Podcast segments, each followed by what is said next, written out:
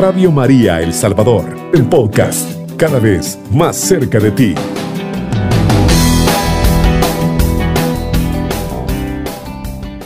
Queridos hermanos y hermanas de Radio María, que siempre están pendientes de esta radio, sabemos que es aquella que está las 24 horas para llevarle en sus oraciones, orar mucho para que sigamos siempre adelante.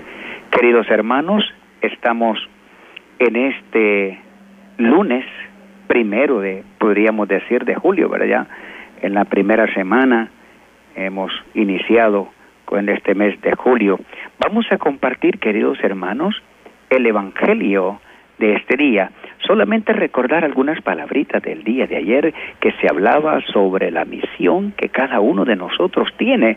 Recordemos qué precioso el Evangelio el día de ayer cuando nos hablaba el Evangelio que nos mandaba. Dice, la cosecha es mucho, el trabajo es mucho, los trabajadores son muy pocos. Por eso dice, rueguen al dueño de la mies. O sea, el dueño de la mies es nuestro Padre.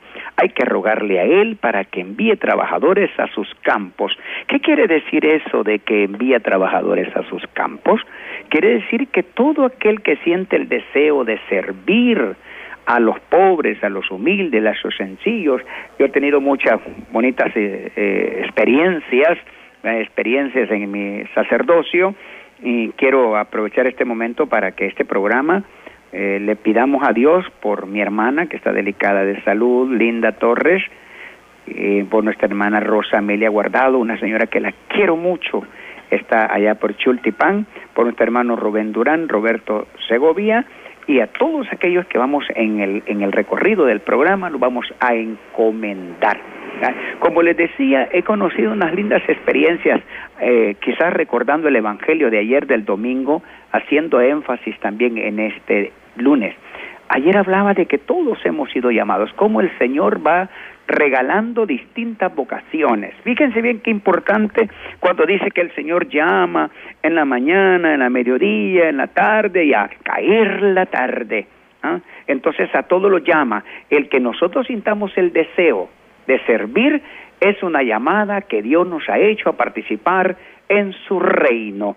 Fíjense bien, es como que me me pusiera ahora a preguntarles esas vocaciones, hay muchas personas, fíjense bien, grábense esto en su corazón, hay muchas personas que les encanta atender enfermos, sienten ese carisma de atender enfermos. Hay muchas personas que después de que fueron sanadas, después de que fueron eh, escuchadas por Dios ante una súplica, se dedicaron a servirle a los demás. Ahí está un Camilo de Lelis, hay muchas personas como Santa Margarita, María de Alacó, que después de que fue curada y así por el estilo, entonces ellos deciden servir. Hay muchos doctores, y a mí me consta que hay doctores que después de que recibieron una bendición, una sanación, ellos hicieron la promesa de sacar una carrera para atender a los enfermos.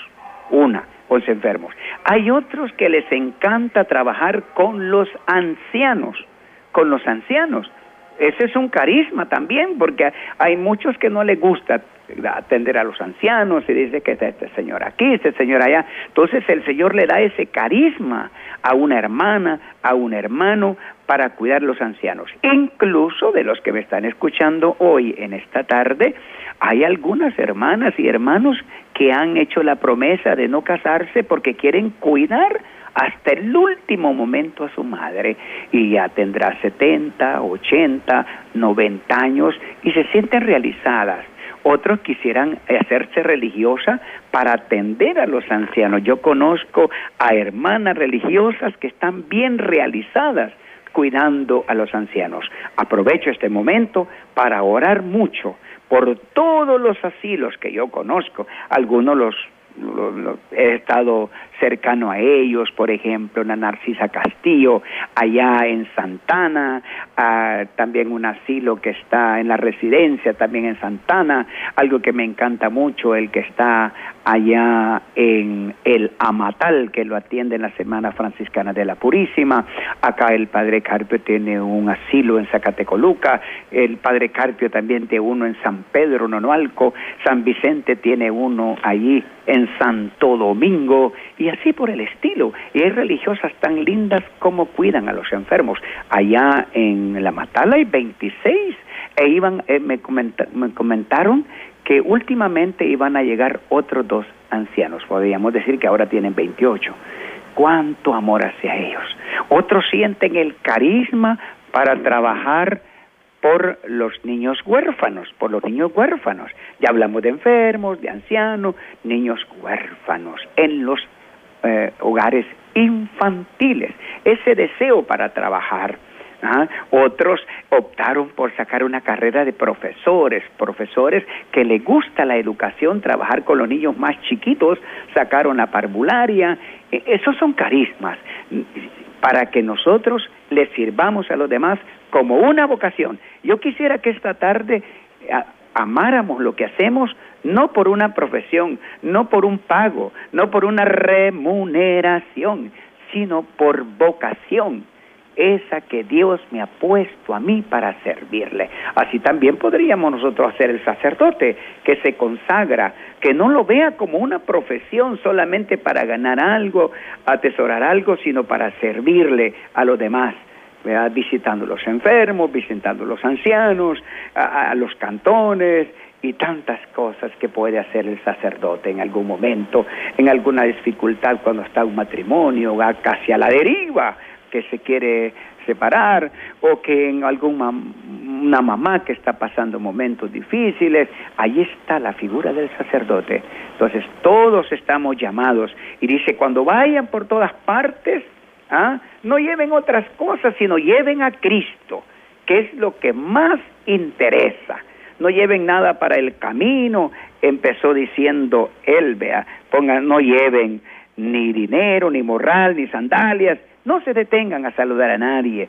Cuando entren en una casa, lo único que tienen que saludar es llevar la paz a los demás. ¿Ah? Saluden, la paz sea con ustedes. ¿Ah? Y ahí, ¿qué es importante? La paz esa que da Jesucristo, una paz en el corazón, una tranquilidad.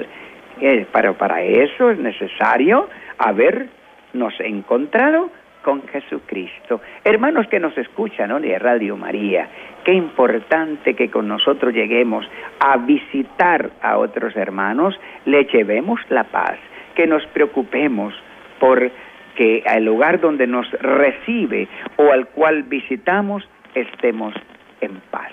Ese es lo más fundamental en nuestra vida, queridos hermanos. Es la invitación de este Evangelio que hoy estamos meditando. Se leyó el día de ayer, en este domingo 14 del tiempo ordinario, ¿verdad? Y nos decían, ahí aquellos hicieron tantas cosas lindas. Dice que después de que salieron de la misión, regresaron con mucha alegría. Este es el centro bien importantísimo. Fíjense, llegaron bien contentos como cuando uno viene una experiencia de celebrar Semana Santa en un cantón, hasta con unas libritas de más, porque la gente lo quiere mucho, le dan una cosa, le dan jocote, le dan sandía, le dan mango y tantas cosas, y uno regresa un poquito pesadito, ¿verdad? Ahí con tanta alegría. Y le llegaron comentando a Jesús, fíjense, le dijeron, mire, le dice Jesús, ¿verdad? Para emocionarlo, hey, ¿cómo le fue? Le dice, ¿cómo le, le fue en la misión? No, hombre, le dicen ellos, fíjate, le dice que, que aquella, la, la, gente se buscaba con tanto amor, dice, y, con una entrega, y entonces le dijeron a Jesús, Señor, hasta los demonios se someten en tu nombre. O sea, cuando iban a la oración, los demás se retorcían y reconocían a Jesucristo como el único Señor Fíjense qué importante. Y entonces Jesús también le, da, le dio como, como más emoción, vea. Sí, le dijo él, vea, yo veía que hasta a Satanás, el demonio lo veía caer como un rayo, dice, a postrarse ante ustedes, ¿verdad? Que les ha dado para aplastar serpientes, se les ha dado. Eso le dice. Pero, aquí viene lo importante, aquí viene lo esencial. No se alegren ustedes ¿vea? Porque los demonios se les someten, porque los demonios se bajan, saben de qué se tienen que sentir felices. Y esto es con todos aquellos que trabajan con enfermos, con ancianos, con huérfanos, con los niños pobres, familias pobres, saben de tienen que alegrarse, que sus nombres se han empezado a escribir en el cielo. Sus nombres ya se están escribiendo allá en el cielo. Para que cuando ustedes, nosotros muramos, cuando terminemos esta vida peregrina, cuando concluya nuestra vida peregrina y vayamos a encontrarnos, ya tengamos un lugar apartadito. ¿Ah? Como dijo Jesús, vea, como dijo Jesús, yo me voy a prepararles un sitio. Allá cabemos todos, dice Jesús, vea. Les voy a preparar un lugar para que cuando ustedes lleguen, ahí encuentren un lugar. Y Tomás le dijo, pero nosotros no sabemos a dónde vas. ¿Cómo podemos saber el camino? Ay, Tomás, Tomás, le dice, vea, eh, yo soy el camino, la verdad y la vida. El que va al Padre, vea, va, es por mí. Eh, yo soy el camino. Por eso, hermanos, queremos en esta tarde pedirle al Señor por todos aquellos que son misioneros, que llevan esa buena noticia, que dejan su familia, que dejan su país, dejan su,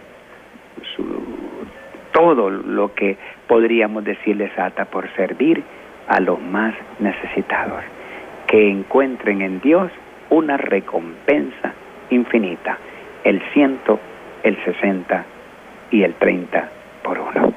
Gracias misioneros que nos llevan a Jesucristo.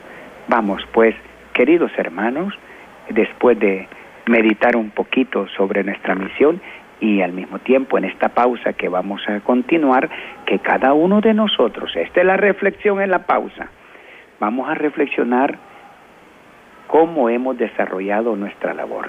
¿Es usted profesor? ¿Es usted sacerdote? ¿Es usted religiosa? ¿Es usted religioso? ¿Es usted médico? ¿Es usted ingeniero? ¿Es usted arquitecto? Etcétera. ¿Cómo lo está haciendo? ¿Se está aprovechando de los demás o le está sirviendo a los demás? Si se está aprovechando de los demás, usted no ha vivido bien esa vocación para servir. Cada uno de nosotros en esta pausa pidámosle a Dios servir a los que más lo necesitan. Cubriendo todo El Salvador. Radio María 107.3 FM.